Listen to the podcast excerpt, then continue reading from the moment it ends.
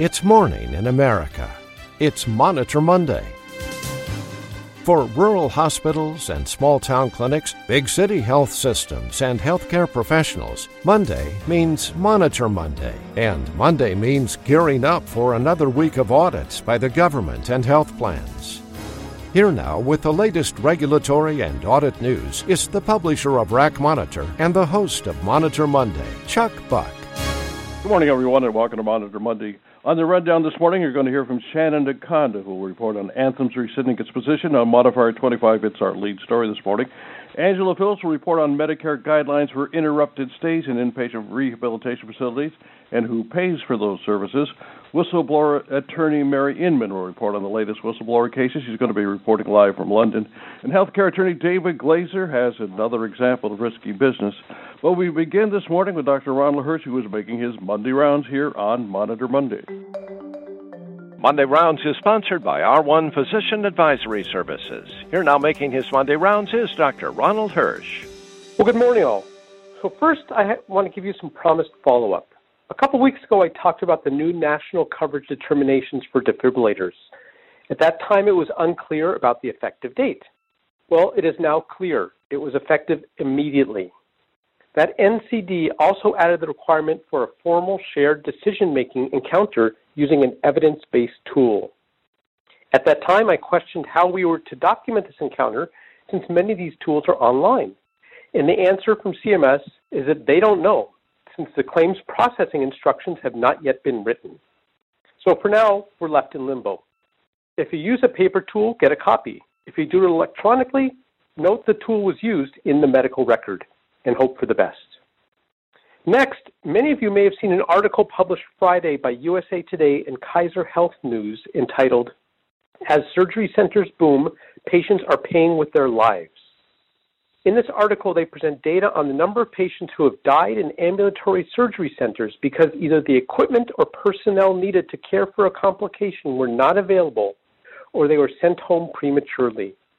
This article is especially important now since CMS will soon be considering allowing a wide range of services in surgery centers, including joint replacements, electrophysiology procedures such as ablations and defibrillator implants, and cardiac procedures, including cardiac caths and stents.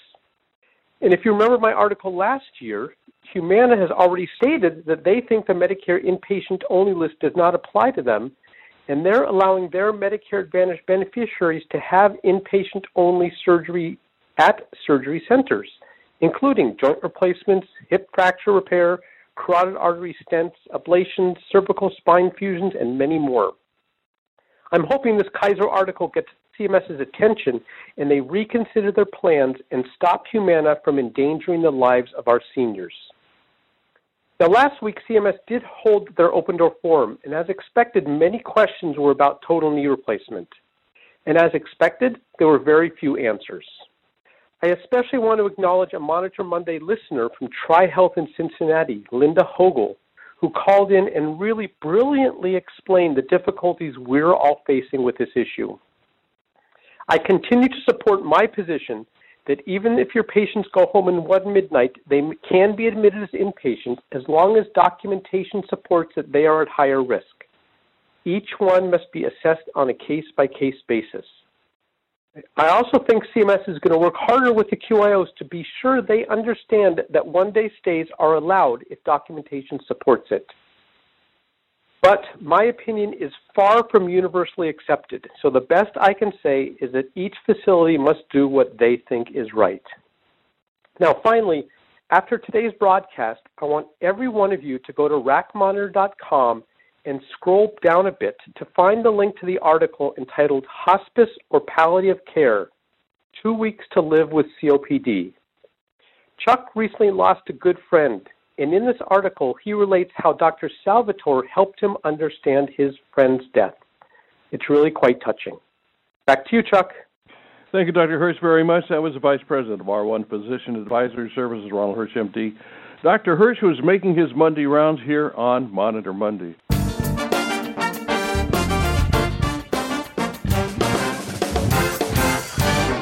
Now let's check in with J. Paul Spencer, who has an update on the latest Medicaid audits. Good morning, Paul. What's up? Good morning, Chuck, and good morning, everyone. One of the uh, foundations of providing medical care is that you are qualified to provide medical care and that uh, if you are not uh, qualified to provide care at a certain level, at the very least you have the requisite uh, supervision of a physician or other provider in order to provide that care. What I'm going to bring forward today are two stories from New England uh, that focus on the problems of not having either enough supervision or enough uh, licensed uh, people at your facilities in order to treat.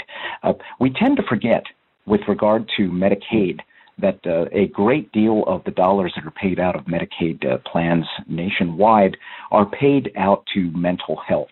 And a large mental health center in Massachusetts learned that the hard way over the last few weeks when they agreed to pay $4 million back to the state's Medicaid program, also known as Mass Health, uh, for mental, mental health care services that were provided to patients by unlicensed, unqualified, or unsupervised staff members at clinics across the state. Having a uh, a spouse who is a licensed uh, professional uh, counselor, uh, I know all about the ins and outs of supervision and uh, how often she needs to staff with her uh, psychiatrist on staff. In one particular case, uh, this particular mental health center focused on 17 mental health facilities across the state. In one of those cases, they had a clinic where 125 employees were providing some type of counseling uh, or therapy or other types of mental health services. And for those 125 employees, they only had two licensed supervisors who could not have possibly provided the necessary supervision to all of the other unlicensed clinicians. Uh, so, uh, it, uh, and uh, unfortunately, this came about as part of a whistleblower case. So, of the total, the four million dollars. 700,000 will be going to the relator in the whistleblower case, and the remainder will be going to uh, Mass Health uh, to pay back those dollars that were paid in error. Uh, the other story that we have goes uh, comes from Portsmouth, uh, New Hampshire, where a Portsmouth man uh, had uh, falsified his certification for first aid in providing home health care services. Uh, this gentleman was provide. He basically misrepresented his credentials and was paid uh, at a total of about one hundred twenty-eight thousand dollars for services that he was not qualified to render. Uh, this is a very good lesson. Uh, one of the things that we've learned over the years is when a new provider or new physician is about to join your practice, uh, it's a very good idea to do that due diligence ahead of time uh, to understand what the capabilities of that uh, provider are, uh, if their certifications are truthful, and if they are qualified to provide the services that are going to be put forward and they are going to be providing on a daily basis. Uh, something to watch for in the future, and with that, I'll throw it back to Chuck. Thanks, Paul, very much. That was Monitor Monday national correspondent J. Paul Spencer. He was reporting on the latest Medicaid audits. Paul is a senior healthcare consultant with Doctors of Management, and coming up about nine minutes after the hour in your time zone, you're going to hear from Shannon DeConda, David Glaser, Mary Inman, and Angela Phillips. This is Monday, it's March 5th, and you're listening to Monitor Monday. Stand by.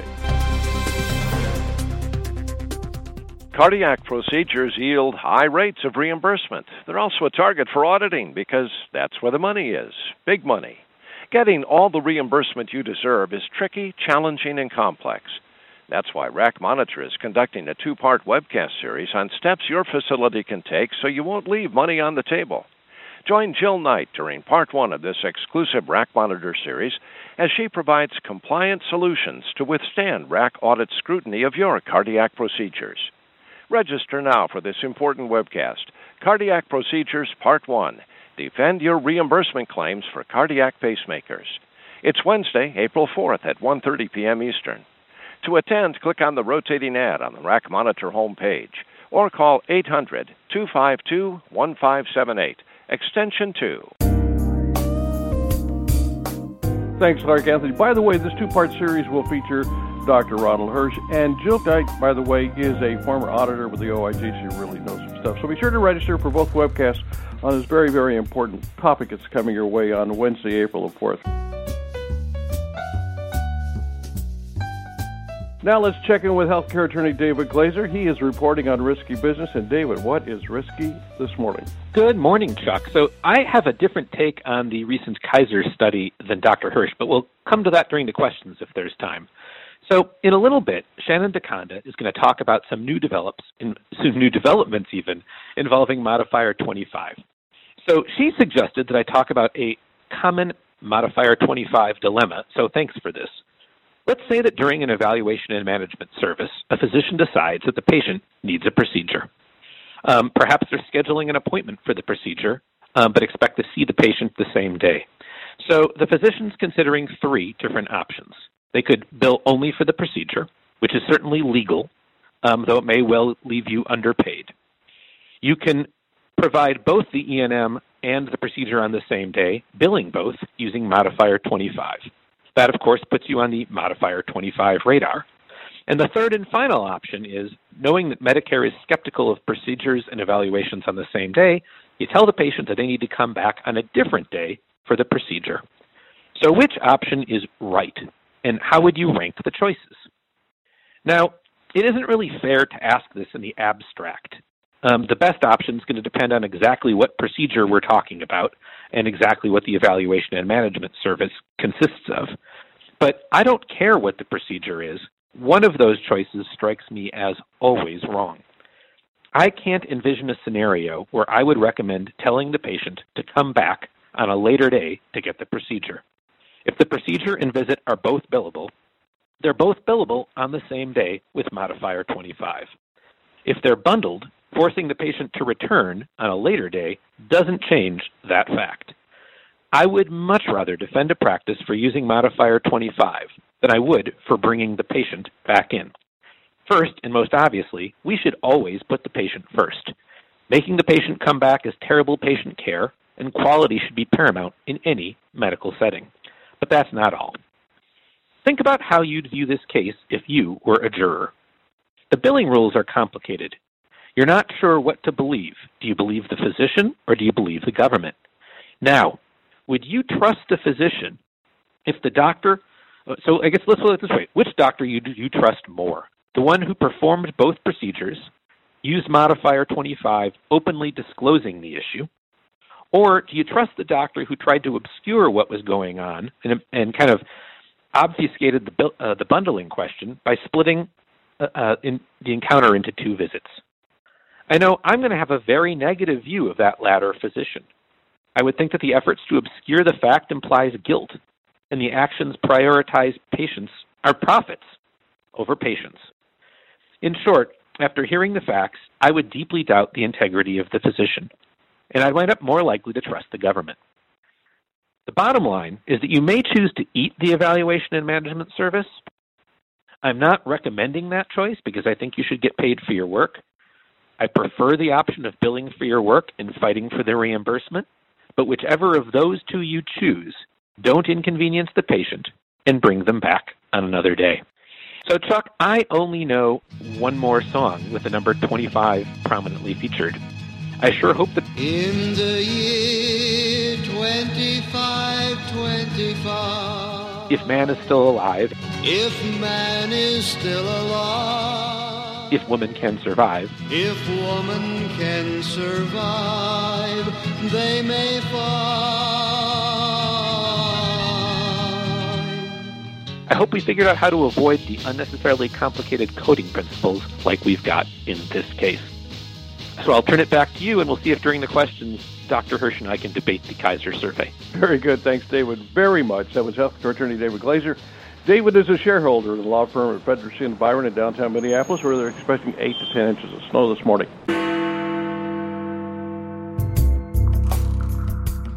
Now we switch live to London and we check in with whistleblower attorney Mary Inman, who is reporting on a very important whistleblower case. Good morning from London. Good morning.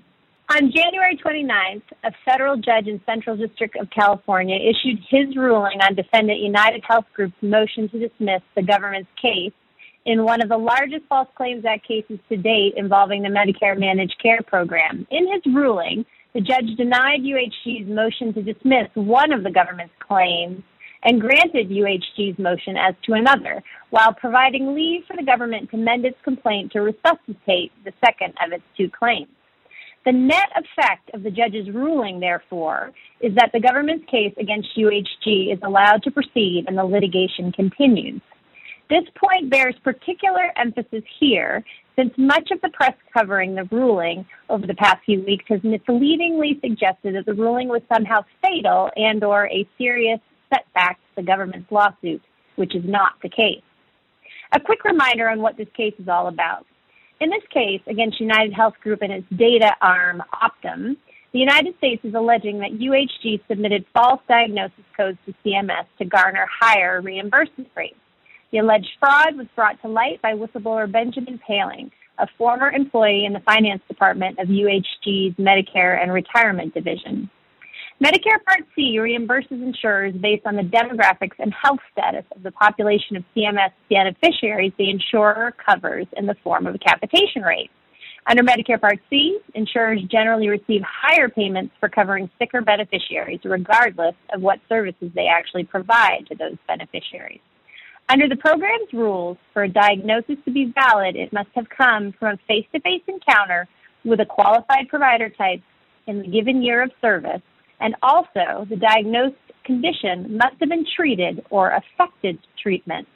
Also, each year, all Part C plans must submit an attestation signed by the plan's CEO or CFO certifying that all data submitted to CMS was truthful, accurate, and complete. According to DOJ, UHG submitted to CMS diagnoses it received from providers. UHG then went back into patient charts and hired medical coders to do blind chart reviews, meaning that coders were asked to write down all diagnoses supported in the chart. UHG then submitted those codes to CMS for reimbursement. The government alleges that UHG generally did not delete provider generated codes that were not supported by its reviews, instead, only adding new codes that its reviewers discovered. For example, according to the complaint, if a provider submitted diagnosis codes 1 and 2, and the chart reviewer found codes 2 and 3, United Health Group would submit codes 1, 2, and 3, even though UHG had knowledge of code 1 being highly suspect, it having failed an audit. UHG did this on a massive scale, the government alleges, with a chart review program generating hundreds of millions of dollars a year for the company. Additionally, UHG executives annually signed certifications, attestations certifying that all data was truthful, accurate, and complete, despite their knowledge of the massive chart review program. Defendants moved to dismiss based on materiality, arguing that potentially false codes and potentially false attestations would not affect the government's decision to pay UHG based on the data and therefore were not material. Defendants also argued that CMS knew all about their data mining programs and did not cease payments. The court ruled, however, that the diagnoses submitted to CMS were material, but that DOJ inadequately pled to the materiality of the annual attestations noting that DOJ did not allege that CMS would have stopped payment if they knew an attestation was false. Although the dismissal was without prejudice, the government recently notified the court that it would not seek to amend its complaint, instead proceeding on the claims remaining in the government's complaint. Next up in this case, a scheduling conference with the court on March 26th, at which a trial date is expected to be entered for when this important matter will proceed to trial. Thanks, Chuck. Thank you, Mary, very much. That was Mary Inman. Mary is a partner in the London office of Constantine Cannon, where she specializes in representing whistleblowers from the United States, Europe, and worldwide.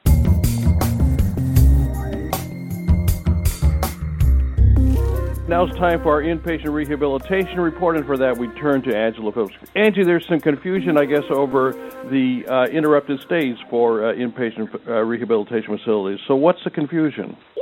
The IRF interrupted stay requirements have always been a bit problematic for IRFs, partly because they don't happen that often. So, because it's an infrequent event, we pay less attention to it until it does. Then, in late 2017, the OIG reported um, that one of their reviews determined that Medicare had inappropriately paid acute care hospitals for outpatient services provided to Medicare beneficiaries who were inpatients of other facilities. Since that time, I've been getting a lot more questions from IRFs about how to handle the situation because not only do they have questions, but the providers with whom they have arrangements for services are now asking the IRF to pay for those services. So this morning, I'd like to talk about the interrupted stay in the IRF and who can and should bill Medicare for those services that are provided under arrangements. First, I've got an alert to our listeners, though. If you're not an IRF, listen up. This morning, I'm talking only about the IRF payment provisions and not about other post acute settings. For example, the payment and billing guidelines are different for long term acute care hospitals, and LTACs have their own set of rules related to interrupted stays and those definitions. Also, other payers, payers other than Medicare, are going to handle the situation differently. So sometimes when I speak, I speak about all post acute providers. This is very specific to IRFs. Now, a little background. All inpatient hospitals, including IRFs, are required to provide certain hospital services to their inpatients. We need to do this either directly or under arrangements with other providers. When arranged services are provided, they may be provided by the acute care hospital that houses the IRF, by another acute facility, or by an outpatient provider. Because IRFs typically use these other providers, billing for those arranged services gets to be complex. Medicare has developed specific guidelines for an interrupted stay in the IRF and how services should be billed for these patients. First, interrupted stays are defined as those cases in which the Medicare beneficiary is discharged from the inpatient rehabilitation facility and returns to the same inpatient rehabilitation facility within three consecutive calendar days. Those three calendar days begin with the day of the discharge and end on midnight of the third day. Again, we're looking at midnight. A case where a patient leaves on any given day and returns before midnight is not an interrupted stay. When an interruption does occur, the date information is captured on the IRF-PAI document and entered not only on the IRF-PAI but on the UB, and these numbers tie up with billing. The IRF-PAI manual has been very clear instructions for capturing this data. So the real question remains who pays who, who bills when, and who gets paid by Medicare? The instructions for this are a bit vague and are located, as we frequently see, related to all Medicare services in multiple places. There are references in the Medicare Claims Processing Manual, and some very good clarification can be found online at www.medicareuniversity.com, which is the educational site associated with NGS. Now, we would suggest that listeners review that educational product even if they're governed by a different MAC because it gives some pretty clear practical information. The bottom line is this if an IRF arranges a service for a patient and the patient returns to the IRF by midnight of the same day, it is not an interrupted stay.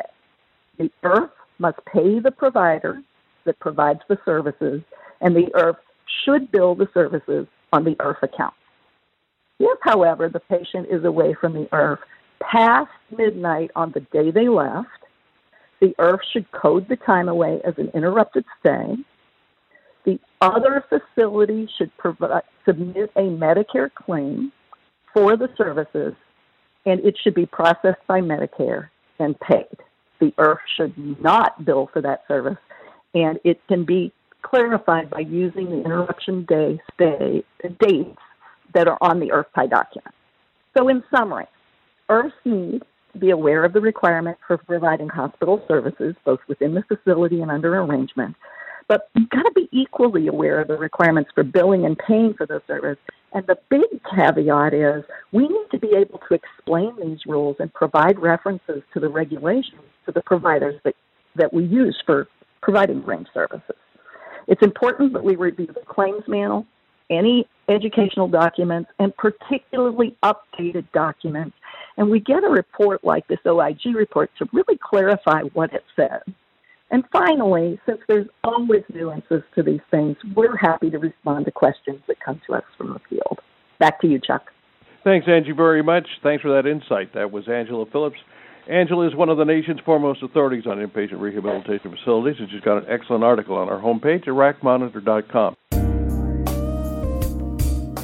One of the biggest stories so far this year has to do with Anthem Blue Cross Blue Shield. The giant carrier decided to rescind its policy to reduce payments for E&M services reported with modifier 25. For background on this latest development, here is RAC Monitor contributing editor Shannon DeConda. Good morning, Shannon. Good morning, and thank you, Chuck, and thank you to everybody listening in. Uh, as Chuck mentioned, Anthem had initially actually announced in October of last year that they would be reducing reimbursements for E&M services billed in combination with a minor surgical procedure by 50 percent but favor, favor was found for providers and Anthem rescinded this policy. Well, they didn't actually rescind it, but rather they decided to change the reduction from 50 to 25%, and that would kick in March 1st of this year. However, on March 23rd, Anthem announced that they would officially cease and assist with these reductions, but for now.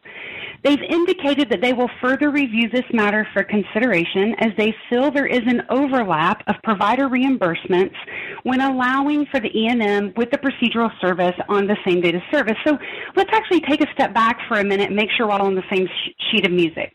The coding combination that is in question here includes an office-based procedural service that is classified as a minor procedure, meaning it has a 0 to 10 day global. That billed in addition with the office-based service reported with an E&M code. However, these services are bundled, so you would have to have a 25 modifier appended in order to obtain reimbursement for both. The argument that exists not just for Anthem but for many carriers is they all feel that they have already allocated appropriate pre-procedural reimbursement and therefore when a provider is asking to be reimbursed for both the E&M and the procedure that there's an overlap of reimbursement. Therefore, Anthem had a solution that they would just reduce reimbursement for the E&M service, and then they felt that the providers would be adequately reimbursed. Well, interestingly enough, if commercial payers followed CMS guidance, which look is very arguably gray at best, there would be less considerations of an overlap of service. Because if you refer to the NCCI policy manual, it would be appropriate for a provider to submit a claim for reimbursement for both an office encounter and a procedure when the E&M encounter is performed completely for a different problem or more extensive work for consideration of the procedure is required to make a medically appropriate decision. Commercial carriers like to say they follow CMS guidance, but more times than not, it seems like they do when it fits their appropriate claims processing, and the modifier 25 is not an exception. Many commercials state they always want a 25 modifier appended to an E&M with a procedure, even if there is no bundling edit. Why do we need a 25 modifier if there's no bundling edit that exists? Telling the provider they must use an unbundling modifier that, oh, by the way, drives your possibility of increased utilization to flag you for an audit is a, a, an exact contradiction of the use of the actual modifier. You see, if there's no edit that exists between the minor procedure and the E&M, then the 25 modifier isn't needed. So today, I challenge you, go look at your edits. Look at your edits that exist between new patients and most minor procedures. You will find that in most cases, no edit exists. Wart removal, no edit. Major joint injection, no edit. Cerumen removal. No edit exists with new patients, but yet most commercial payers want you to put a 25 modifier on it anyway. This is why NCCI actually states that the fact the patient is a new patient alone does not exempt them from the rule. That's because there's no edit in the first place. The 25 modifier remains so controversial. In the article that I was lucky enough to publish with RAC Monitor, I tried to explore some of those other reasons. And guys, quite honestly, we don't need to do away with the modifier. We don't need to modify reimbursements. What we actually need is fact based education that is not based on opinion or interpretation, but on exactly what we're supposed to do. And Chuck, with that, I passionately hand it back over to you. Thanks, Shannon, very much. That was Shannon DeConda. Shannon is the founder and the president of the National Alliance of Medical Auditing Specialists, NAMAS as we know them to be. And if that's not enough, Shannon is a partner of Doctors Management, and you can read Shannon's reporting on Anthem and the Modifier 25 on our homepage at racmonitor.com. Thanks very much for listening. And I want to thank our special guest today, Shannon DeConda, whom you just heard, David Glaser, Dr. Ronald Hirsch, Mary Inman calling in live from London, and Angela Phillips We look forward to your returning next Monday for another edition of Monitor Monday with my colleague Nancy Beckley, who's going to be back with us next Monday. She's on assignment this week.